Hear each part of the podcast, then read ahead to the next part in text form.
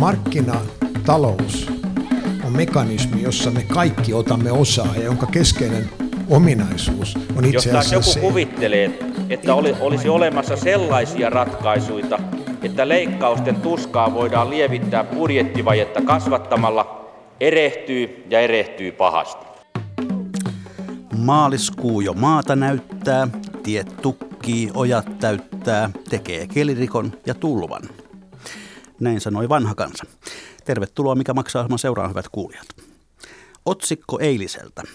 Huijarit höynäyttivät teknologiafirman tytäryhtiötä identiteettivarkauden avulla, eli tekeytymällä joksikuksi toiseksi. Otsikko tammikuulta. Ulkoministeriö maksoi noin 400 000 euroa kehitysapurahoja väärälle tilille. KRP mukaan rikoksesta epäilyt hakkeroituivat palvelimelle, palvelimelle ja pääsivät käsiksi sähköpostiliikenteeseen. Miten teidän tietoturvanne jaksaa, hyvät ihmiset? Ylen Dogstop-ohjelmien kevätkauden avaus esitettiin eilen TV2. Yle Areenassa tämä noin 10 minuutin jaksoista koostuva sarja on ollut nähtävissä jo maanantaista lähtien. Ja se, mitä sarjassa nähdään, nostattaa kyllä kaljummankin miehen hiukset pystyyn. Kyse on tietoturvasta ja siitä, miten sen murtaminen on tehtävissä. Ohjelmaan perustettiin kolmen ammattihakkerin ryhmä, Team WAC, joka näytti, miten helppoa on murtautua vaikkapa asunto-osakeyhtiön verkkoon ja ohjata etänä erilaisia asioita. Se näyttää myös se, miten tehdään identiteettivarkaus tai miten pannaan auton tietokone täysin sekaisin. Miten hakkerit toimivat ja mitä, miten heiltä pitäisi suojautua, tästä puhutaan tässä Mikä maksaa ohjelmassa. FBIn entisen johtajan Robert Müllerin kerrotaan sanoneen joskus, että tietoturvan suhteen on olemassa kahdenlaisia yrityksiä. Niitä, joiden järjestelmiin on murtauduttu ja jotka ovat sen huomanneet ja opetelleet suojautumaan. Ja sitten on niitä, jotka eivät murtautumista huomaa ja niinpä järjestelmiin murtaudutaan jatkossa yhä uudelleen ja uudelleen. Tänään vieraanani yksi tuon TV-ohjelman hakkereista, siviilissä tietoturvakonsultti Laura Kankaala f Tervetuloa. Kiitokset. Ja tervetuloa myös johtava asiantuntija Ilkka Sovanto Trafikomista. Kiitos. Ja Antti Koskinen, liiketoiminnan kehityspäällikkö Fidelis Oystä. Kiitoksia. Miten te kommentoitte tuota Müllerin lausuntoa? Onko se juuri noin tietoturvan kanssa? Laura Kankaala. Joo, mä oon kyllä ihan samaa mieltä ja tuota tulee kyllä itsekin heiteltyä juuri tuota kyseistä fraasia. Eli äh, tämmöiset nykyään jo, niin kuin, kun puhutaan tietomurroista, niin äh, yleensä niin kuin tapetille tai niin kuin uutisotsikoihin pääsee ne tosi niin kuin tämmöiset suuret ja raflaavat tietomurrot, mutta on myös tämmöisiä pieniä tietomurtoja tai tämmöisiä pienempiä incidenttejä, mistä ei välttämättä ikinä tulla julkisuuteen. Niin tota, mutta nämä menee ihan silti siihen samaan kategoriaan, että tämmöisiä sattuu jatkuvasti. Ja sitten siinä mitataan sitä yritysten tietoturvan tasoa, että, että kuinka hyvin näitä huomataan ja kuinka hyvin näihin pystytään reagoimaan. Ovatko herrat samaa mieltä? Kyllä se näin hyvin pitkälti on ja, ja maailma on tietysti muuttunut, että, että tilanne oli varmasti aika erilainen 20 vuotta sitten, että kyllä näiden niin kuin riskien, riskien määrä on digitalisoitumisen myötä kasvanut ihan, ihan merkittävästi. Tässä oli siis Antti Koskinen ja entä sitten Trafikomin Ilkka Sovanto? Kyllä se aika paljon näin juuri on, että just tuossa alkuun mainitsit näitä ihan tuoreitakin uutisotsikoita ja just tämän tyyppisten asioiden kanssa mekin tuolla kyberturvallisuuskeskuksessa ollaan oltu hyvin paljon tekemisissä. Nyt ihan tämä, tänä keväänä sekä sitten oikeastaan viimeiset puolitoista vuotta aika paljon, että todella paljon menee yritysten sähköpostitunnuksia ja just käytännössä ihan identiteettivarkauksia siellä tehdään, että sitten esiinnytään yrityksen nimessä, keskustellaan jonkun asiakkaan kanssa ja sitten esimerkiksi kerrotaan, että nyt tämä lasku, mikä teiltä, teiltä tuli, niin tähän olisikin tämmöinen entistä parempi tilinumero, että jos vitsi sitten ystävällisesti lähettää rahan tuonne Afrikkaan tai jonnekin muualle. Aivan. Pari sanaa teistä noin taustaksi. Ilkka Sovanto, miten sinulle tullut tekemisiin tietoturvan kanssa? No mä oikeastaan ihan pienestä pitää tekniikka kiinnostunut ja sitten tuossa harrastuksen kautta pikkuhiljaa on, on sitten mielenkiinto alaan kasvanut ja tuossa 2012 sitten aloittelin tässä nykyisessä hommassa. No mikä on tämän liikenne- ja viestintävirasto rooli tietoturva-asioissa? No näin niin kuin laajasti nähtynä, niin suomalaisten tietoverkkojen tietoturvan ja toimintavarmuuden varmistaminen. Näin voisi lyhyesti kiteyttää. No Antti Koskinen, mikä on Fidelix ja mitä se tekee? Fidelix on rakennusautomaatiojärjestelmiä suunnitteleva, valmistava ja urakoiva yritys ja, ja tota, ollaan, ollaan toimittu alalla jo vuodesta 2002 lähtien ja – Ja, ja taloyhtiöt, niin kuin tässäkin dokumentissa, niin on, on yksi, yksi kohde, johon näitä meidän laitteita toimitetaan ja, ja tietysti skaalautuu myöskin, meillä on, ollaan tehty musiikkitalo, keskustakirjasto Oodi on, on meidän automaatiojärjestelmällä tehty, niin kaiken kokoisia kokonaisuuksia on, on vuosien varrella tehty. Entä Laura Kankaala, millainen on sinun tiesi ollut tähän F-Securen tietoturvakonsultiksi? No Mä oon myös tykännyt tietokoneiden kanssa pläräillä ihan koko pienen ikäni ja tota, muista joskus isän kanssa rakenneltiin ensimmäisiä tieto, tai niin kuin mun ensimmäistä tietokonetta ja niin kuin olin siinä niin kuin voimakkaasti mukana semmoisessa niin kuin myös ihan fyysisessä puolessa. Ja sitten joskus ää, ala-asteikäisenä, tämä oli jotain 2000-lukua, niin mä tein mun ensimmäisiä nettisivuja, olin niin kuin tosi voimakkaasti tämmöisessä tietynlaisessa internetskenessä mukana. En omalla nimellä ikinä, niin mä huolehdin tästä mun obsekista aika hyvin, eli en niin kuin paljastanut, että kuka mä oon ja mistä mä oon kotoisin ja tämmöistä. Pidit tietoturvan arvossa siis jo ihan pienestä pitää? Kyllä, kyllä. Äiti sanoi, että älä ikinä luota kenenkään internetissä ja se on kyllä niin kuin jatkunut ihan tähän päivään asti, ainakin tietty, tietyllä tavalla. Uh, Joo, mutta sitten jossain vaiheessa mulla oli siis semmoinen niin toive, että mä olisin ehkä enemmän semmoinen, että mä rakentaisin asioita, niin kuin olisin niin kuin koodaajana tai tämmöistä, mutta sitten jossain vaiheessa mä huomasin, että tämmöinenkin puoli on aika mielenkiintoinen ja sitten tällä niin kuin tietoturvapuolella, etenkin kun sä löydät haavoittuvuuksia ja niin kuin löydät jotain tapoja päästä sisälle näihin tota, tietojärjestelmiin, niin sillä on oikeasti aika iso merkitys ja tämän avulla me voidaan oikeasti sen sijaan, että, että joku mustahattunen joku paha hakkeri tuolla ulkomaailmassa löytäisi näitä haavoittuvuuksia, niin mun kaltainen ihminen löytää nämä ja mä voin viedä nämä eteenpäin ja kertoa, että miten nämä fiksataan nämä tämmöiset jutut. Niin mä koin, että tässä on tämmöinen hyvin ehkä ää, maailmaa parantava missio myös takana. No miltä tuntuu ryhtyä TV-sarjan hakkeriksi? Tota, no olihan se aika hurjaa, tai siis silleen ihan niin kuin käytännönkin syistä, että että ei mulla ole niin kuin mitään TV-kokemusta tai mitään tämmöistä niin kuin näyttelijäkokemusta, mutta tota, mä koin, tai me kaikki ko, ko, koettiin, kun me lähdettiin tätä tekemään, että tämä on aika tärkeä asia, minkä ympärillä nyt painitaan, että tämä niin kuin, ehkä paras tapa osoittaa ne ongelmat on se, että me näytetään oikeasti, että mikä se on sitten se, mitä tapahtuu pahimmassa tapauksessa, jos joku, joku pahamielinen näitä samoja kikkoja käyttää. No sinulla oli kaksi näin lainausmerkissä rikostoveria tässä ohjelmassa. Ketäs he olivat?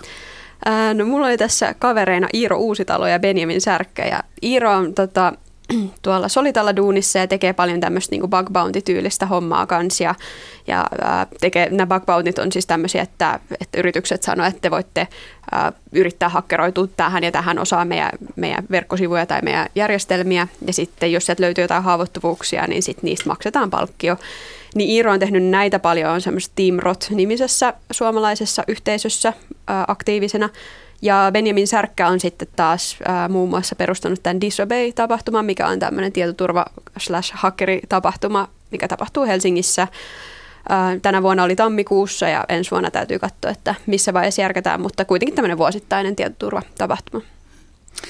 No, tämä Team projekti se oli kuitenkin koko ajan myös teidän tiedossa Trafikomissa, miten te alun perin suhtaudutte tällaiseen hankkeeseen? Ilkka Suonto. No se oli kyllä tosi mielenkiintoinen. Tykkään just tuosta tosta ajatuksesta, minkä Laurakin just äsken mainitsit, että just paljon puhutaan tällä niin kuin hyvin abstraktilla tasolla, että näistä tietoturvauhista, että muistakaa päivittää koneenne ja käyttäkää virustorjuntaa ja palomurit kuntoon, mutta sitten ei välttämättä kuitenkaan kovin hyvin aukea, että no miksi mitkä ne on ne oikeat uhat, mitä mun oikeasti pitää tehdä, miksi tämä on niin tärkeää. Niin sen takia että niin kuin just tämän tyyppinen lähestymistapa on todella hyvä, mikä tässä sarjassa oli. Että tuodaan niin kuin ihan sitä konkretiaa, että nä, näin tämä toimii, näin tässä tapahtuu, näin voi käydä ihan tosi elämässä ja tämä ei ole kuvitelma. Tykkäsin todella paljon kyllä tästä. Antti Koskinen, Fidelix antoi rohkeasti oman laitteensa hakkereiden käsiin. Miksi? Kyllä me tietyllä tavalla laitevalmistajana tunnetaan, tunnetaan vastuuta siitä myöskin, että kun ollaan, ollaan laitteita toimitettu tässä vuosien varrella kentälle ja, ja tota, tietoturvasta ollaan toki puhuttu ja, ja se on ollut paljon esillä, mutta, mutta se ei välttämättä ole johtanut, johtanut sitten kumminkaan semmoisiin käytännön tekoihin sen tietoturvan parantamisen osalta. Ja, ja tota, me koettiin, että nyt, nyt on hyvä, hyvä tapa saada viestiä sitten vietyä yhä edelleen eteenpäin. Ja, ja Iiron kanssa ollaan aikaisemminkin ollut olen, olen ollut tekemisissä ja oli sitä kautta oli niin kuin tuttu henkilö, johon pystyi vähän luottamaan, että, että, että miten tämä asia, asia esitetään ja miten sitä pystytään viemään hyvin eteenpäin, niin, niin kyllä tämä oli meille semmoinen, semmoinen ihan, ihan niin kuin luonnollinen ratkaisu lähteä mukaan tähän ohjelmaan. No tuo hakkerointi sanana jo kuulostaa pahan teolta, mutta hakkerit kuulemma jaetaan kolmeen ryhmään. On, on valkopäähakkereita, harmaapäähakkereita ja mustapäähakkereita. Mitä nämä värit oikein tarkoittavat, Laura Kankaala? Joo, eli tämä on tämmöinen, niin että tehdään distinktio vähän siihen, että ketkä... Anteeksi, distinktio. No siis eriytetään käsitteitä. Tota, eli siis että meillä on valkohattuakkereita, eli tämmöisiä, niin kuin mihin mäkin kategorisoidun, että mä teen tätä duunikseni, plus sitten mulla ei ole mitään rikollisia motiiveja tässä takana. Mä en yritä saada esimerkiksi rahallista voittoa sillä, että mä myisin jotain dataa eteenpäin laittomasti ja mun tarkoitus on sit niinku parantaa tietoturvaa, ja tämä on sitten sitä niinku valkohattuhakkerointia. Ja sitten mustahattuhakkerointi on sitten se periaatteessa täysin niinku päinvastainen, että siinä on sitten enemmän semmoiset rikolliset motiivit taustalla, että halutaan tienata rahaa suoraan niillä tietomurroilla tai jollain haavoittuvuuksilla. Ja sitten tämmöiset henkilöt ö, ei ole sitten tota, Tämä on ehkä vähän karkea yleistys, mutta yleensä tämmöiset henkilöt, jotka ajautuu tämmöiseen, niin saattaa olla jo muutenkin vähän syrjäytymisvaarassa olevaa jengiä, niin kuin semmoista, että siellä on muutakin taustalla kuin vaan sitä, että halutaan tehdä rikollisuutta. Uh, että et se on sitten semmoinen helppo tapa mahdollisesti tienata rahaa. Ja sitten tämä, sä sanoit, tämä harmaa hattu, niin tämä on vielä sitten semmoinen välimuoto, että et niinku, mihin uh, ehkä aikaisemmin sitten tämmöinen niinku murtotestaaminen ei niin kuin työnkuvana ollut niin, niin tunnettua ja, ja semmoista, niin nämä harmaahatut sit oli niin kuin vähän ehkä enemmän vielä pinnalla, mutta nykyään mun mielestä se on selkeämpi semmoinen erottelu, että nyt on niin kuin nämä valkohattuhakkerit, jotka haluaa oikeasti tehdä hyvää ja sitten on nämä mustahattuhakkerit, jotka, jotka sitten vähän vähemmän hyvää. Ilkka Suvanto. Joo, ehkä tämä on vähän tämmöinen arvo- ja uravalinta voisi ehkä vähän luonnehtia, että Rupeatko rosvoksi vai poliisiksi? Niin? No vähän, vähän juuri näin, että jos just miettii, että Itä-Euroopassa ja ehkä Venäjän suunnalla on sitten paljon just tietote- tietotekniikka, rikollisuutta ja ehkä yhtenä tekijänä taustalla siinä on just tämä, että matematiikan ja tekniikan koulutus on ollut korkealla tasolla, siellä on paljon osaamista, mutta sitten kuitenkaan mahdollisuuksia siihen ei niin kuin alan teollisuutta yrityksiä ei ole ollut sillä lailla, että tämmöisiä niin kuin kunnollisia ää, kauluspaita hommia olisi saatavilla, niin sitten laitetaan taidot siihen käyttöön, millä on niin kuin nähtävissä, että voi tehdä rahaa. Ja sitten kun ei ole kunnollisia mahdollisuutta, niin sitten vastaavat taidot laitetaan, laitetaan sitten rikolliseen käyttöön. Niin jos joskus aikaisemmin hakkerit oli, oli joku tämmöinen syrjäytymisvaarassa oleva nuori jossain yksinäisessä mökissä, niin, niin onko niin, että nykyisin tämä rikollisuuteen liittyvä hakkerointi on yhä organisoidumpaa?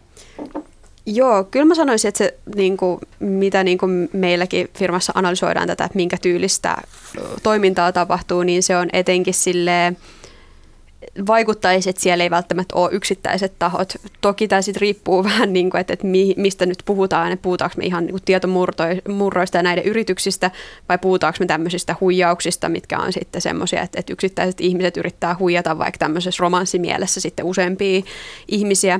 Mutta tota, niin kuin jos me nyt puhutaan niin kuin tämmöisestä isomman skaalan tietomurroista, niin vaikuttaisi, että siellä on sitten vähän enemmänkin toimijoita takana, että siellä on semmoisia rikollisryhmiä ja organisaatioita.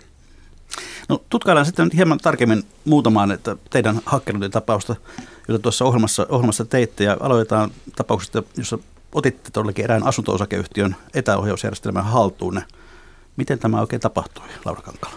No, tämä tapahtui ensinnäkin sillä, että, että Fidelix rohkeasti lähti tähän meidän kanssa mukaan ja, ja antoi anto meille sitten sen ihan laitteen testattavaksi. Sitä kautta päästiin aika hyvin katsomaan, että miten se ylipäätänsä toimii ja saatiin semmoista ymmärrystä, että mikä tämä laite ylipäätänsä on.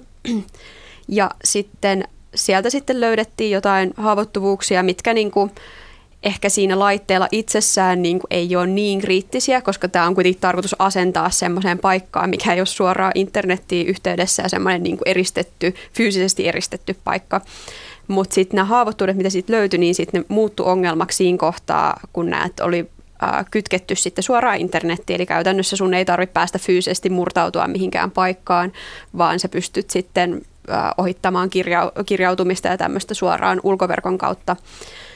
Ja no tosiaan sitten näitä yhdessä katsottiin myös Fidelixin kanssa ja, ja tota, ää, joo, Niin, te päädyitte sitten siihen, että te aloitte sammutella ulkovaloja sieltä ja olisitte voineet säätää lämmitysjärjestelmät uusiksi, panna saunat päälle ja ties vaikka mitä.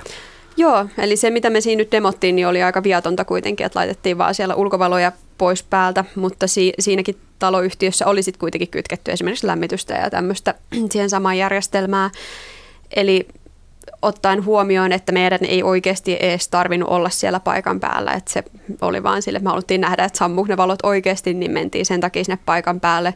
Mutta tämmöinen niin samanlainen tilanne voisi tapahtua, että joku on jossain toisella puolella maailmaa ja tekee samat komennot ja ei tarvitse edes olla katsomassa, että onko se lämmitys oikeasti päällä vai ei. Ja samassa yhteydessä kävi ilmi, että olisitte ilmeisesti voineet hyökätä aika moneen muuhunkin instanssiin Suomessa, jäähalleihin, apteekkiin, sairaalaan jopa. Joo. No me sitten vähän enumerointiin näitä, et, tai listattiin netistä, että mitä, mitä kaikkia tämmöisiä laitteita on, tai että et, kuinka paljon näitä on. Ja sitten sieltä, kun me saatiin listausta, niin niiden nimien perusteella py- pystyttiin päättelemään, että okei, täällä on varmaan joku jäähalli ja, ja tota, erilaisia taloyhtiöitä ja tämmöisiä, mihin t- tätä on sitten kiinnitetty. Ja niissä kaikissa käytännössä sitten oltaisiin voitu tehdä tämä sama, sama homma. Tai no, riippuen siitä, että mitä sinne on kytketty. Että ei, ei lähetty sit muita, muita katsomaan, koska tämä oli tämä taloyhtiö, mihin meillä oli lupa lähteä tekemään tätä, niin, niin katsottiin vaan se, että mitä siellä oli kytkettynä siihen taloautomaatiojärjestelmään. No Ilkka Solanto, miten tämä on mahdollista? No iso osa näistä laitteistahan on suunniteltu silleen ihan just tällä ajatuksella, että no, eihän näitä kukaan mene mihinkään avoimen verkkoon laittamaan, vaan mä tulee sinne ihan – turvalliseen rakennuksen sisäiseen tai yrityksen sisäiseen verkkoon ja siellä ei ole ketään sellaista, joka haluaisi mitään, mitään harmia, mutta näinhän ei tietenkään todellinen maailma toimi, vaan jos jonkun voi kytkeä johonkin, niin kyllä se sitten joku tekee, koska se on mukavaa ja kätevää ja sitä voi helposti hallita, hallita jostain muualta.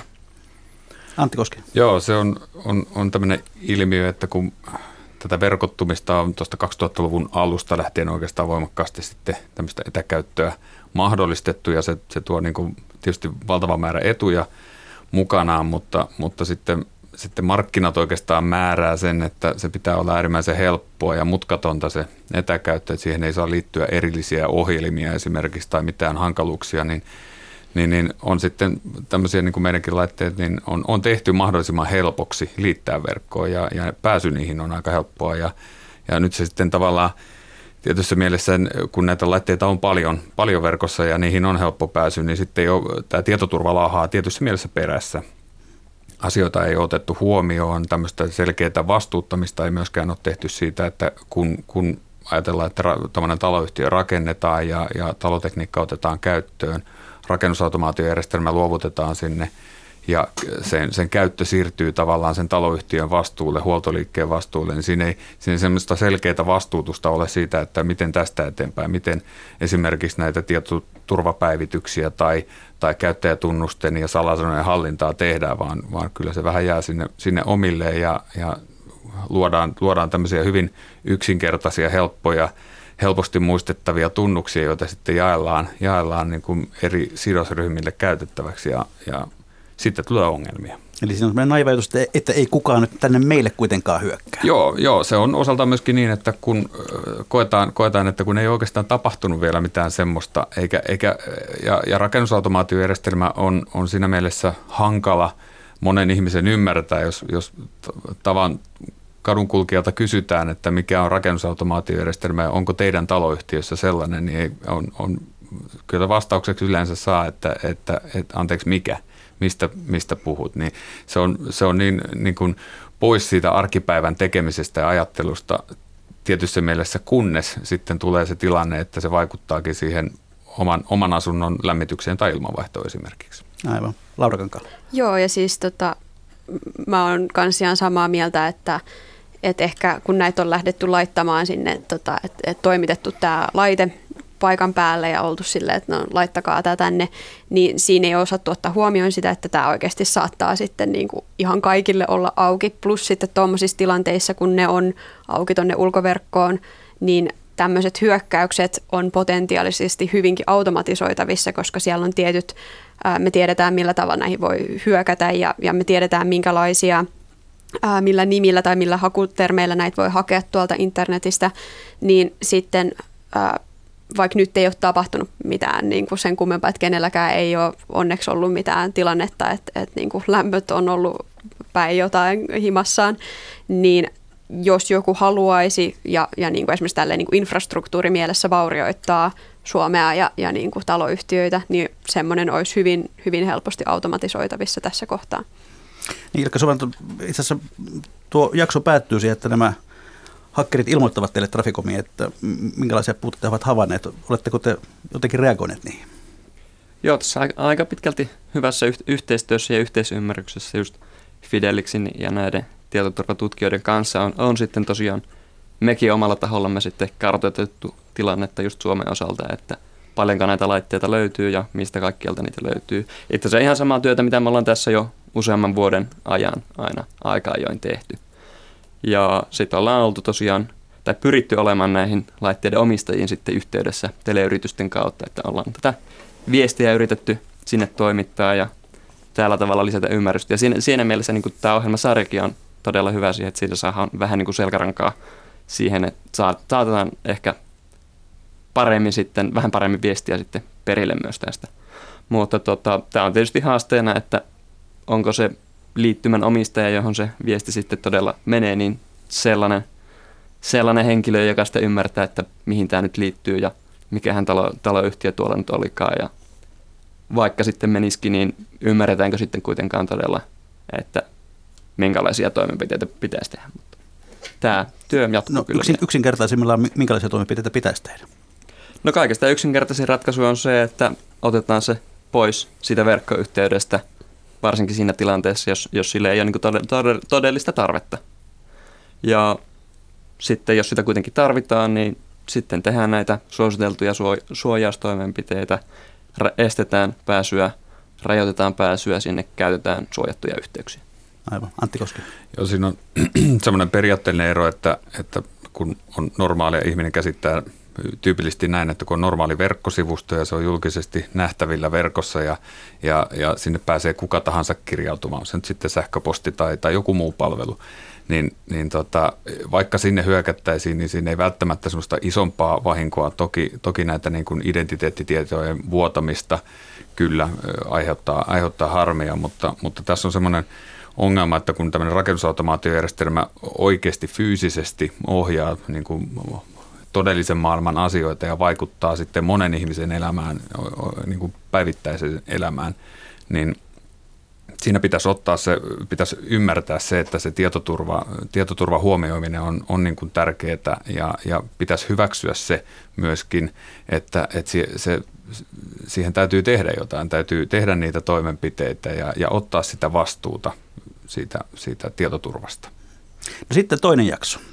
Toinen tapaus, teitte identiteettivarkauden. Miten se tapahtui Laura Kankala? Uh, no siinä oli myös muutamia osia, että miten me sitä lähdettiin tota, purkamaan. Eli ihan tämmöinen lyhyt, lyhyt niin kuin otanta tästä tota, episodista, mitä siinä tapahtui, oli se, että me lähdettiin aluksi keräämään soikusta vähän informaatiota. Kato, soikku oli siis eräs... Soikku on, joo, tätä, tämmöinen tunnettu YouTubea ja, ja tota, tehnyt Ylelläkin paljon tota, erinäköisiä radio- ja tämmöisiä hommia. Eli äh, Soikku oli siis meidän kohteena tässä, että Soikun identiteetti me haluttiin sitten yrittää varastaa. Äh, se, mitä me aloitettiin, tai mistä me aloitettiin, oli se, että me kerättiin tietoa Soikusta, että katsottiin vähän Soikun sosiaalista mediaa, että minkälaista tietoa hän itse jakaa siellä. Yritettiin etsiä sähköpostiosoitteita ja tämmöistä, että miten saada sitten yhteyttä Soikkuun. Sitten me luotiin tämmöinen valehenkilö LinkedIniin, mikä on siis tämmöinen verkostoitumis sosiaalinen mediapalvelu, enemmän tämmöiset, jos on, on niin kuin, ää, työelämässä ehkä käytössä. Tota, huomattiin, että Soikku on siellä ja luotiin tämä valehenkilö ja saatiin sitten aika moni yleläinen meidän kaveriksi tai niin kuin kontaktiksi sitten tälle valehenkilölle. Sitten me lähetettiin kontaktipyyntö Soikulle ja sitten siinä vaiheessa, kun meillä oli aika uskottavan näköinen henkilö, että, että sillä oli jo paljon kontakteja siellä sosiaalisessa mediassa ja, ja niin kuin oikein näköinen kuva ja kaikkea, niin Soikku sitten hyväksyi, hyväksy meidät sitten kontaktikseen ja sit sitä kautta me lähdettiin juttelemaan Soikun kanssa miten, mit, ja sit, sitten suoraan vaan Soikult kysymällä me saatiin Soikun puhelinnumeroa ja Soikun oikea sähköposti ja tämmöistä. Sitten kun meillä oli Soikun puhelinnumero esimerkiksi, niin sitten me voitiin tehdä tämmöinen kalasteluhyökkäys, missä me lähetettiin tekstiviestin kautta, että käy kirjautumassa tämmöiselle sivustolle, että sun tunnus on vaarassa. Ja sitten Soikku kävi siellä kirjautumassa, että me saatiin sitä kautta sitten Soikun äh, Gmail-tunnukset ja sitten Soikku käytti tätä samaa tunnusta ja salasanaa moneen eri palveluun, niin me saatiin käytännössä sitten Soikun, päästiin Soikun Twitteriin, YouTubeen ää, ja muutamaan muuhun palveluun sitten kirjautumaan. Eli käytännössä tämmöisiä tietynlaisia, että luotiin tämmöinen luottamussuhde, että saatiin soikku uskomaan siihen, että me ollaan se, ketä me väitetään olevan, niin sillä saatiin jo aika paljon, tai niin kuin, että, että oltaisiin saatu jos me oltaisiin haluttu tehdä jotain tosi ilkeää, niin me oltaisiin voitu esimerkiksi poistaa kaikki Soikun YouTube-videot tai jotain tämmöistä, mikä sitten olisi suoraan vaikuttanut tässäkin tilanteessa sitten Soikun bisnekseen, koska Soikku pyörittää sitä omaa elämäänsä niin voimakkaasti sosiaalisessa mediassa, niin tota, annettiin sitten Soikullekin vähän sit vinkkejä sen jälkeen, että mitä kannattaa tehdä paremmin just ja, ja että millä tavalla tämmöisiltä voi välttyä. Niin, niin tällä tavalla sitten päästiin. Ja sitten siinä oli vielä tämä, että me päästiin Soikun koneelle, että, että me lähetettiin sitten Soikulle vielä sähköpostia, missä oli sitten meidän tämmöinen, me oltiin tehty tämmöinen PDF-tiedosto, mihin me oltiin piilotettu meidän tämmöinen takaporttiohjelma, että sitten kun Soikku avasi sen tiedoston koneellaan, niin sitten me päästiin ottaa etäyhteys siihen Soikun koneelle. Onko tämä semmoinen tyypillinen tapa tehdä identiteettivarkaus? Näinkö se tapahtuu yleensä? No ehkä tämä on semmoinen jonkinlainen ääriesimerkki, että todella pitkälle, pitkälle viety ja sitten tässä just käytettiin vielä monta eri kanavaa, että, että tuota, tietysti vähän tapauksesta, tekijästä ja tavoitteesta riippuen sitten, niin just otetaan nyt vaikka esimerkiksi nämä yritykset, mistä puhuttiin aiemmin, että siellä nimenomaan ollaan näiden talousihmisten yritysten rahojen perässä. Ja siellä otetaan sitten ne tietyt keinot, mitä voidaan helposti käyttää niin kuin laajaan vastaanottajajoukkoon, jolloin se on niin kuin vähän erityyppistä kuin se, että nimenomaan keskitytään tarkasti yhteen henkilöön ja sitten käytetään kaikki mahdolliset keinot. Aivan. No, kuinka yleisiä tällaiset identiteettivarkaudet ovat? Onko sitä pitää yleiskäsitystä? Kyllähän nyt ihan jatkuvaa joka päivästä on käytännössä se, että just näitä tietoja kalastellaan. Paljon on just pankkitunnuksia kalastellaan, lähetetään tällaisia sähköpostiviestiä, jossa kerrotaan, että verkkopankki siitä tietoturva pitää päivittää, käy klikkaamassa täällä ja syötä sitten kaikki tunnuksesi sinne, kiitos. Ja, ja monia mu, mu, muunkin tyyppisiä on, että just tuokin, mikä siinä sarjassa nähtiin, niin ihan just ton tyyppisiä kalasteluhyökkäyksiä te, tehdään ihan todellisuudessa ja ne on kyllä hämmästyttävän tehokkaita. No miten tällaisesta sitten voi välttyä? Onko se ensimmäinen ohje se, että älä hyväksy minkäänlaiseksi kaveriksi tai, tai tämmöiseksi henkilöitä, jota et tunne? No nykymaailmassa, kun me eletään niin tämmöisten isojen sosiaalisten medioiden parissa, niin käytännössä, no esimerkiksi jos on avoin Instagram-tili tai joku, niin ethän sä edes päätä, ketä sua alkaa seuraamaan siellä ja tämmöistä. Et ehkä siinä ei ole se, että kenet sä hyväksyt aina edes, vaan se on enemmän se, että et pitää ymmärtää, että että se ihminen voi olla joku muu kuin kuka se väittää olevansa, että sillä voi olla niin monia eri motiiveja lähestyä sua. Eli jos joku pyytää sulta esimerkiksi sun kirjautumista, tai niin sulla tulee joku viesti, missä on silleen, että niin kuin yritetään saada sulle vaikka vähän semmoinen pakon tarve, että nyt äkkiä käy tekemässä jotain, että käy kirjautumassa just vaikka anna pankkitunnuksessa tota, ää, nopeasti johonkin sivustolle, niin siinä kohtaa kandee miettiä, että hetkonen, että miksi, miksi multa pyydetään tämmöistä, että onko tämä normaalia, että tämmöistä pitäisi tapahtua. Toki kun sit jos lähdetään tämmöistä, niin että, että lähetetään jotain huijausviestejä, niin siinäkin se on aina se semmoinen niin perus gut feeling tai semmoinen niin olettamuskaan ei auta siinä, että, että mikä, mikä sitten on ok ja mikä ei, koska voihan olla, että joku tämmöisessä niin kuin, ää, niin kuin romanssihuijausmielessä niin lähettelee pitkänkin aikaa sulle viestejä, että ää, saattaa jutella sun kanssa monia vuosia ja sitten pikkuhiljaa sä lähetät niille aina vähän rahaa, ja, ja niin kuin, mutta sä et ikinä anna esimerkiksi mitään pankkikorttitietoja tai mitään tämmöistä, niin, niin niitäkin on niin iso kirjo omalla tavallaan näitä tapoja, millä niin kuin sua voidaan huijaa netissä, niin lähinnä sille, että pitää vaan ymmärtää se, että, että, että kuka tahansa voi olla kuka tahansa netissä. No tuossa jaksossa te myöskin seurasitte Soikun touhuja hänen oman läppärikameransa kautta. Pitäisikö se peittää aina? No, tota, henkilökohtaisesti no, tässä tilanteessa esimerkiksi ää, tämmöisissä, jos se ei ole mitenkään viottunut se sun kone, niin siinä periaatteessa pitäisi näkyä se valo aina, kun sitä nettikameraa käyttää. Mutta on ollut tapoja, miten näitäkin kiertää. Eli siis ainakin itse mulla on aina peitettynä se mun nettikamera siinä tai se webikamera siinä läppärissä. Eli peittäisin itse ja niin että et, et, kyllä niin kuin on ollut kuitenkin tapauksia tässä ihan lähihistoriassakin, että, mil, että on otettu jengistä kuvia nettikameran kautta ja niitä on käytetty esimerkiksi kiristyshyökkäyksissä ja tämmöisissä. Että ei sekään ole mikään semmoinen mahdoton, mahdoton tapahtuma. No teillä oli etukäteen lupa tämän soikun identiteettivarkautta yrittää. Hän oli tiesi siis, että jotain tämmöistä on tekeillä. Huomasiko hän missään vaiheessa, että nyt, se on men- nyt, nyt olette sen napanneet? Uh, no ainakin siinä vaiheessa, kun oltiin sitten, siellä soi, soikun koneella. niin. Ja tota, uh, joo, ei tota, ilmeisesti se meidän esimerkiksi se LinkedInin kautta te- tekemä niin kuin lähestyminen, niin se oli ollut tosi uskottava soikun mielestä, että etenkin kun lähestyi tämmöisessä työasiassa, että, että meillä olisi uutta keikkaa sulle, niin se oli varmasti aika semmoinen vaikeakin kieltäytyä suoraan semmoisesta tarjouksesta, niin kuin ihan kenellekään. Hyvät kuuntelijat, kuuntelette ohjelmaa Mikä maksaa, jossa TV2 ja Yle Areenan Team Back Dogstop dokumenttien innoittamana keskustelemme tietoturvasta ja vieraani tänään ovat tietoturvakonsultti Laura Kankaala f johtava asiantuntija Ilkka Sovanto Trafikomista ja liiketoiminnan kehityspäällikkö Antti Koskinen Fidelix Oystä. Otetaan sitten vielä käsittelyyn kolmas keissinne. Te otitte muka, haltuun erään perheen, perheen tuota, etäkotia. On jotenkin ennustettu, että muutaman vuoden kuluttua jo peräti 16 miljardia kodinkonetta olisi kytkeytyneenä internettiin ja te hy- hyökkäsitte siis niin kuin sanottu yhteen kotiin. Miten se tapahtui ja mitä, se, mitä te siellä teitte? Uh, tota, no, se alkoi sillä, että meillä tosiaan oli lupa lähteä testaamaan tätä tiettyä kotia ja meillä oli sen osoite tiedossa, mutta ei sitten muuta. Niin sitten me lähdettiin sinne katsomaan ihan fyysisesti, että mitä niin kuin esimerkiksi siellä näkyy, että onko siellä joku wifi-hotspotti tai joku wifi tämmöinen access pointti, mihin voitaisiin liittyä ja sitä kautta päästä sisäverkkoon. Ja sitten me huomattiin, että siellä oli tämmöinen netti, äh, ei nettikamera, valvontakamera siinä niin kuin ulkona. Ja otettiin siitä sitten kuva siitä mallista, että mikä se on.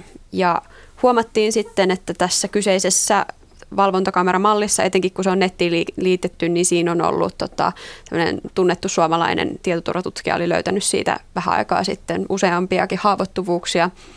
Ja sitä kautta sitten siitä kamerasta päästiin, ää, tai päästiin sinne kamera niin kuin sinne niin kuin palvelintasolle ää, käsiksi.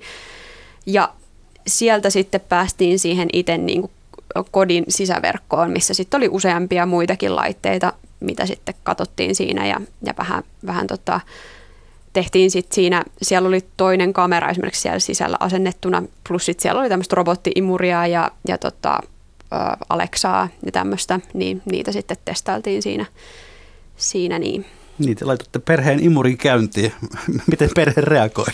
No tota, No lapset oli aika, aika innoissa, etenkin kun me printtailtiin siellä tota, hauskoja tota, kuvia kuvia sitten sieltä printerin kautta, mutta olihan se isä ainakin siinä vaikutti vähän semmoiselta järkyttyneeltä ja, ja tota, eikä yhtään ihmekään, että onhan tuommoinen varmasti niin kuin semmoinen aika kuumottavakin tilanne, kun yhtäkkiä alkaa laitteet elämään omaa elämää. Niin, siis jossakin on sanottu, että etähallinta kodista, koti on, että se on hakkerille kuin karkkikauppa. Onko se?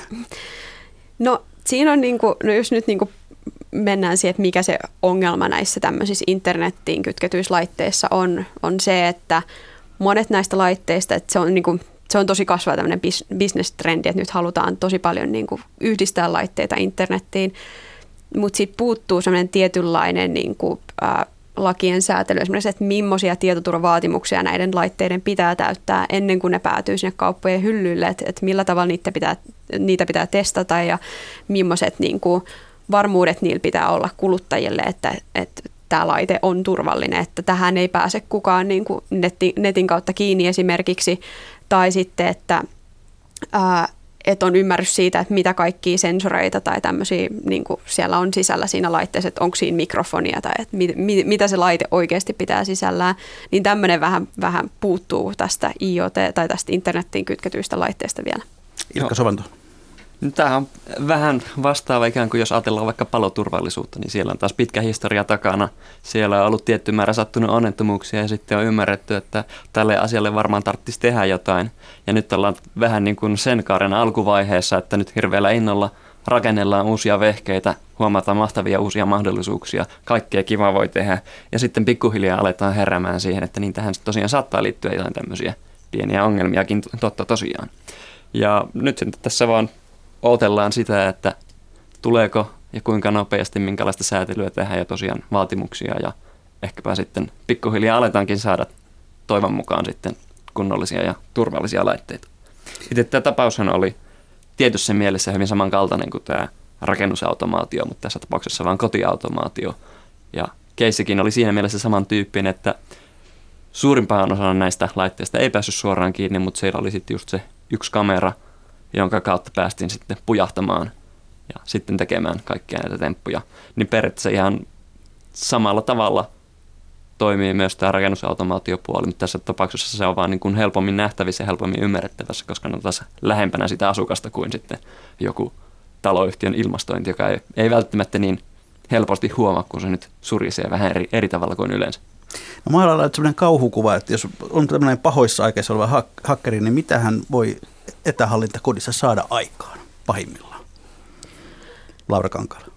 No, totta kai niin kuin aina voi miettiä niitä kauhuskenaarioita, mutta ehkä semmoinen realistinen uhka kaikissa tämmöisissä IoT-laitteissa on se, että kuinka helppo ne on valjastaa tämmöisiin muunlaisiin hyökkäyksiin, eli esimerkiksi tehdään palveluestohyökkäyksiä joihinkin muihin palveluntarjoajiin, mitä me nähtiin tuossa parisen vuotta sitten oli tämä Mirai Botnetti, joka käytti tämmöisiä suojaamattomia reitittimiä tai reitittimiä, jolla oli tämmöinen oletussalasana plus sitten muita IoT-laitteita siihen, että se valjasti ne omaan käyttöönsä ja sitten kun hyökättiin johonkin tämmöisen palveluntarjoajan, niin niiden kautta lähetettiin vaan tosi paljon liikennettä sitten näihin palveluntarjoajiin.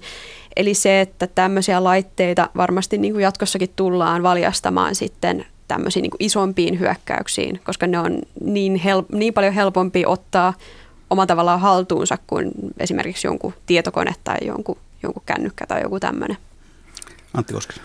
Se on mielenkiintoista vähän tuohon liittyen, niin, niin kuin mekin ollaan tietoturvasta sitten puhuttu asiakkaalle tässä, niin kuin Laura mainitsemaan tämän isomman hyökkäyksen jälkeen ja, ja tota, kun se suojautuminen ei, ei vaadi mitään ihmeellisiä juttuja, semmoisia perusasioita ja, ja sanotaan, että investointikustannukset on, on aika pienet suhteutettuna siihen vaikka tuommoisen taloyhtiön rakentamiseen, niin puhutaan muutaman sadan euron investoinnista rakennusvaiheessa ja se valitettava usein sitten jätetään kumminkin, kumminkin tekemättä, kun ei ymmärretä että mitä sillä voi olla, voi olla niin kuin seurauksia. Ja, ja sitten kun ollaan yhteyttä niin kuin otettu myöhemmin asiakkaisiin ja ehdotettu, että nyt, nyt kannattaisi laittaa tietoturva kuntoon, niin että, että tämä on, niin kuin, tässä on riskejä olemassa, niin vastaukset, parhaat vastaukset on ollut, että, että jaa, ai se näkyy netissä, no, mutta eihän se rikos ole.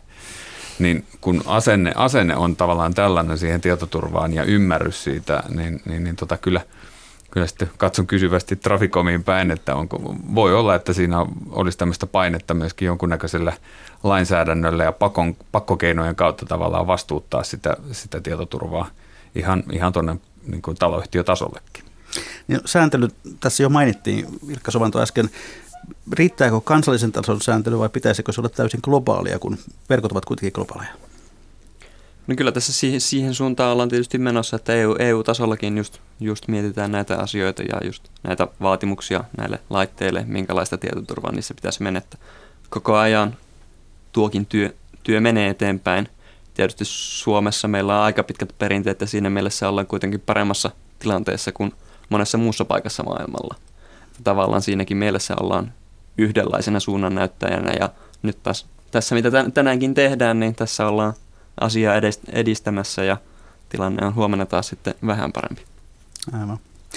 Niin jos puhumme hieman yleisemmällä tasolla tietoturvasta ja tietoturvan riskeistä Suomessa, niin, niin mitkä ovat noin niin kuin yhteiskunnan tasolla ne suurimmat riskit, jotka meitä tietoturvan suhteen uhkaavat? Ilkka Sovanto. No tietysti näin niin kuin, nämä yhteiskunnan toiminnan kannalta kriittiset palvelut, se, että tulee hanasta vettä ja seinästä sähköä ja yhä enenevissä määrin sitten myös, että yhteydet toimii. Koko ajan entistä enempi suurempi, suurempi osa näistä palveluista on sitten just näiden tietoliikenneyhteyksien varassa. Tavalla tai toisella se on se aina sieltä taustalta löytyy, että jos bitti ei kulje, niin sitten pikkuhiljaa yksi palvelu, jos toinenkin alkaa sitten tippua pelistä pois ja sitten aletaan olla ihan oikeidenkin ongelmien äärellä. Ja tota,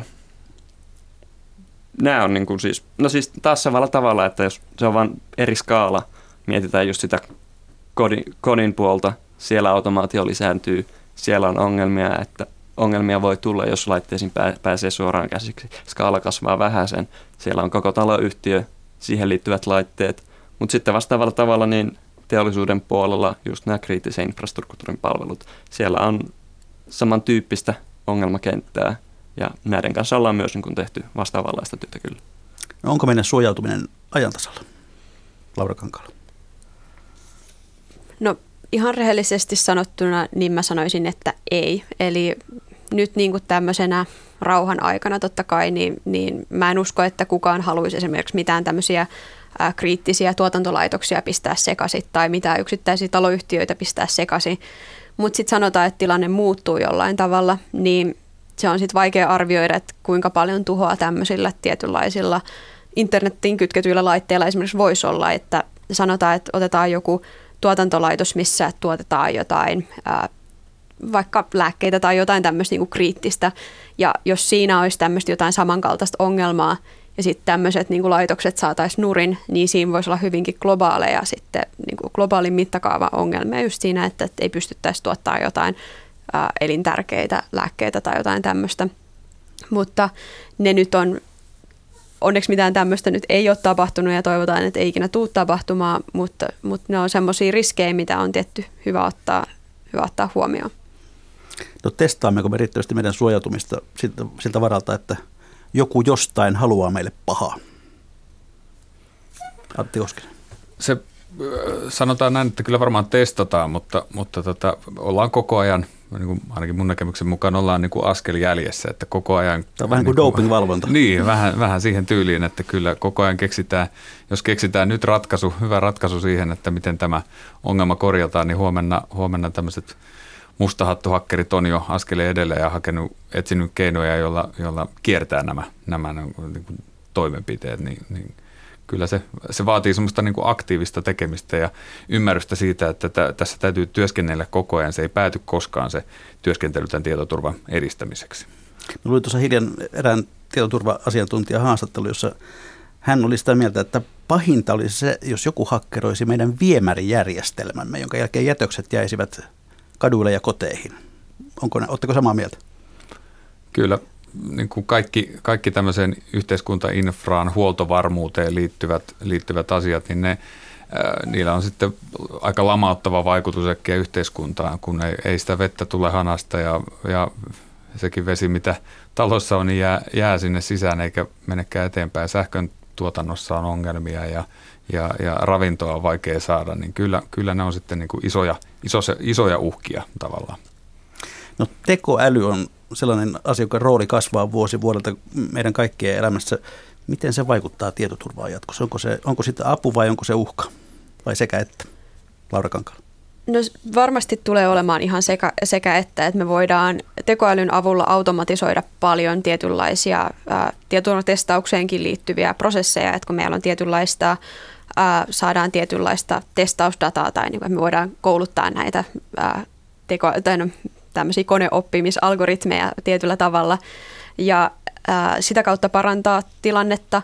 Toki sitten kun tulee näitä, no tämä menee myös ehkä vähän siihen IoT-kategoriaan, mutta kun tulee näitä niin kuin koneoppimisen ja tekoälyn, niin kuin, ää, että otetaan käyttöön tietyissä laitteissa tai sovelluksissa, niin totta kai siinä tulee sitten ihan uusi hyökkäysvektori taas, mitä pitää pohtia, että no, että mitenkäs me tur- suojaudutaan tältä, että no, otetaan nyt semmoinen ehkä helppo esimerkki, että esimerkiksi niin kuin kone, konenäkö, että miten niin kuin kone, tämä ei nyt ehkä ole ihan tekoäly, mutta niin kuin tämmöinen, niin kuin kuitenkin tämmöinen uusi applikaatio tämmöiselle, niin koneen näöllä, että mi, millaisilla tietynlaisilla algoritmeilla sitä voidaan sitten yrittää huijata, että et, et meillä on vaikka itseohjautuvia autoja, jotka on niin opetettu siihen, että ne tunnistaa, että tässä on stop-merkki, mutta sitten jos joku vaikka käy pistää pari tarraa sen stop-merkin päälle, niin missä mis vaiheessa menee se raja, että, että niin kuin mikä se vikasietokykyisyys siitä on, ja voiko joku tämmöisiin niin kuin näkösignaalein tai niin kuin näiden sensorien avulla kerättyyn dataan jollain muulla tavalla vaikuttaa, että joku semmoinen, että siihen stop-merkkiin, että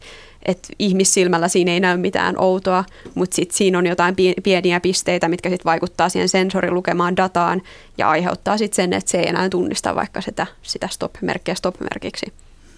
No se, se jakso, jossa te hakkeroitte yhden auton ja paitsi että avasitte lukon ja seikeen sotkitte ajotietokoneen, niin kun sen yhdistää itse ohjautuvaan autoon, niin tulee kyllä aika pelottavia visioita. Joo, ja kyllähän noissa, tota, no, mutta muusta tai siis se niin kuin positiivinen puoli tässä on myös se, että tietyt autovalmistajatkin alkaa olemaan jo niin kuin paljon valveutuneempia näistä tietoturvariskeistä ja ottaa näitä paljon enemmän huomioon ja on tämmöisissä erilaisissa niin kuin ää, niin kuin ohjelmista, tai niin kuin tämmöisistä bug bounty-ohjelmista, mistä mä mainitsinkin mukana, ja, ja niin kuin yhdessä näiden niin kuin tietoturvayhteisöjen kanssa yrittää tehdä näistä niin kuin autoista parempia ja turvallisempia, koska totuus on se, että nekin niin kuin siirtyy paljon enemmän siihen, että tulee enemmän automaatio, automaatio autoihin ja, ja niin kuin tämmöisiä ää, erilaisia sovelluksia ja, ja internettiin kytkettyjä ominaisuuksia. No sitten olisi varmaan hyvä kerätä tämmöinen suojautumisen ikään kuin ABC, jos lähdetään ihan, ihan täältä niin kuin yksittäisten käyttäjien tasolta, niin, niin mitkä on ne tärkeimmät asiat, joista pitää, pitäisi jaksaa pitää huolta ja jotka, joita pitäisi jaksaa yrittää ymmärtää? Kuka haluaa aloittaa? Ilkka Suolta. Uh, no tuo salasanan uusiokäyttö, mikä nyt oli tuossa identiteettivarkausjaksossakin esiin, että sitä joku on verrannut siihen, että käyttäisi hammasharjaa – sen jälkeen, kun sillä on puhdistanut vaikka WC-pöntön, niin jatkaa sitten hampaiden harjaamista silleen, että tämä on ehkä semmoinen mielikuva, joka paremmin konkretisoi sitä, että minkälaisia ongelmia tästä, tästä voi tulla. Ei se nyt ihan niin kau, kau, kauhean kaukaa haettu se ole kuitenkaan. Ää, salasana itsessään ei, ei ole hirveän hyvä väline ja nyt tälläkin viikolla oli, oli taas vähän uutta uutista siitä, että taas ehkä vähän tekniikka menee en, enempään lähemmäs sitä pistettä, jolloin ei tarvittaisi käyttää niin paljon eri sana, salasanoja eri paikoissa, vaan voitaisiin käyttää tämmöisiä vähän modernimpia tunnistautumisvälineitä, joita sitten ei niin helposti tule vahingossa antane, antaneeksi jonnekin, minne niitä ei olisi pitänyt antaa. Hmm. No mitä muuta kuin salasana mokata? Kyllä se yleinen kiinnostuneisuus pysyy, pitää pysyä vähän niin kuin hereillä siitä, että mihin, mihin tekniikka kehittyy niin nopeasti, että, että tota, pitää, pitää vaan pysyä, yrittää pysyä kärryillä siinä, että, että mihin suuntaan ollaan menossa ja, ja millaisia riskejä on. Ja toisaalta sitten taas kun näitä käyttäjätunnuksia ja, ja salasanoja ja, ja erilaisia tunnistusmenetelmiä on, niin sitten täytyy, täytyy pitää aina mielessä se, että onko se onko tarkoituksen, mukaista, että tarvitsenko minä tämmöistä palvelua ja, ja, ja muistaa, tämäkin on hyvin yleistä, että, että on kirjauduttu yhteen sun toiseen palveluun eikä sitten muisteta enää vuosien päästä, että siellä on vielä tunnuksia käytössä ja niitä sitten aika helposti sieltä vuotaa tämmöisiltä vanhoilta palveluntarjoajilta eteenpäin. Niin siinä vaan pitää, pitää yrittää pysyä tämän tekniikan kehityksen kärryillä. Niin se on hämmentävää, että kun näkee listoja näistä yleisimmistä salasanoista, että siellä on todellakin tällaisia 1, 2, 3, 4, 5, 6 ja toiseksi seuraavaksi 1, 2, 3, 4, 5, 6, 7, 8 Kyllä. ratkaisuja. Mutta mm. Laura Kankaala, vielä mitä muuta lisäisit itse tähän, tähän ikään kuin suojautumisen ABC? Joo, no mä myös allekirjoitan komppaa vahvasti tätä salasanaa, koska siis sekin on, tämä on se nimenomaan, mikä niin kuin on tosi yleinen tapa saada hyökkäjälle se ensimmäinen, jos nyt puhutaan yritysympäristössä esimerkiksi, niin se ensimmäinen askel sinne yrityksen sisäverkkoon on just tämmöiset huonot salasanat, että se on niin kuin se mihin pitäisi kiinnittää huomiota. Ja sitten ihan nyt, jos puhutaan kuluttaja-asiakkaista tai kuluttaja niin kuin käyttäjistä, niin just salasanat on siinäkin mielessä tärkeitä niin kuin edelleen just se, että, että sä et kirjaudu samalla salasanalla useampaan palveluun, että sitten jos joku niistä palveluista hakkeroidaan ja tiedot vuotaa sieltä, niin sit se on tosi helppo hyökkää yrittää sitä samaa ä, sähköpostia ja salasanaa muihin palveluihin. Ä, toinen on se, että että jos tulee mitään sähköposteja tai viestejä tai niin kuin sosiaalisessa mediassa tai tekstiviestillä ihan millä tav- tahansa tavalla vaan, missä sua pyydetään klikkaamaan sitä jotain linkkiä siinä ja menemään ja tekemään siellä jotain. Vaikka ei pyydetä tekemään mitään, niin älä ikinä mene sen linkin kautta, vaan äh, jos se tulee, sanotaan, että se tulee vaikka Googlelta se viesti tai niin kuin mukamassa Googlelta se viesti, niin kirjaudu siinä vaiheessa suoraan, että meet kirjoitat sen Googlen osoitteen sinne osoiteriville ja meet suoraan sen sivustolle ja käyt siellä kirjautumassa ja tsekkaamassa, että onko kaikki ok, koska niin kuin tuossa Ilkka sanoikin jo, että, että tämmöisiä viestejä tulee ihan jatkuvasti joka päivä, että ihmisiä yritetään saada tämmöisille sivustoille kirjautumaan tai niin kuin lataamaan jotain ohjelmistoja koneelle, niin, niin, niin ei kannata niihin, niihin lähteä. Ilkka Rovat. No jos jonkun palvelun haluaa semmoisen, mitä itse käyttää suojata hyvin, niin se on sitten se oma, oma sähköposti, koska sen kautta sitten aukeaa ovet myös kaikkiin muihin sähköisiin mm. palveluihin, mitä itse käyttää. Ja monet palvelut tarjoavat siellä sitten tarjoakin tämmöistä lisäturvamahdollisuutta, ja näitä kyllä suosittelen erittäin lämpimästi. Eli ne toimii sillä tavalla, että jos sitten jostain oudosta paikasta uudelta koneelta yritetään kirjautua vaikkapa sinne sähköpostiin, niin sitten tulee esimerkiksi tekstiviesti vahvistu tai jollakin muulla keinolla sitten varmistetaan se, että se ihan pelkkä salasana ei riitä. Että vaikka se menisi, niin sitten on vielä vähän jotain turvaa jäljellä. Tämä pelastaa kyllä monta tilannetta. Ja näin hyvät kuuntelijat, tulee mieleen siinä kohtaa lähetystä, että on, on legendaarista, en tiedä mitä mä lyö sieltä äsken tuli, mutta tuota, älkää välittäkö siitä, on legendaaristen viikon talousvinkkien ja talousviisauksien aika. Niitä voi lähettää minulle sähköpostilla juho-väliviva pekka.rantala.yle.fi. Laura Kankaala, mikä on sinun viikon talousvinkki tai viisautasi, joka haluat jakaa kuuntelijoiden kanssa? Tota, no tämä on vähän tämmöinen ehkä maailmaa syleilevämpi omalla tavallaan, Antaa mutta, vaan. mutta siis tota, mä uskon siihen, että paras investointi, mitä ikinä voi tehdä, on koulutus ja etenkin semmoinen monipuolinen koulutus ja oppiminen, semmoinen niin yleissivistykseen tähtäävä. Eli tota, ihan niin kuin omaan itsensä investointuminen siinä, että opiskelee uusia juttuja tai sitten niin kuin sun läheisten tsemppaaminen siinä, että, että katsoo, että ne vaikka harra, aloittaa uuden harrastuksen tai alkaa vähän katsoa maailmaa jollain uudella tavalla. Hienoa. Antti Koskinen. Mulla on tähän päivän puheenaiheeseen liittyen tämmöinen, tämmöinen yksinkertainen, että sijoita mielenrauhaan, panosta tietoturvaan. Se oli lyhyesti. Nukut, nukut yösi paljon paremmin, kuin pidät asioista huolta. Tervettä epäluuloa verkossa.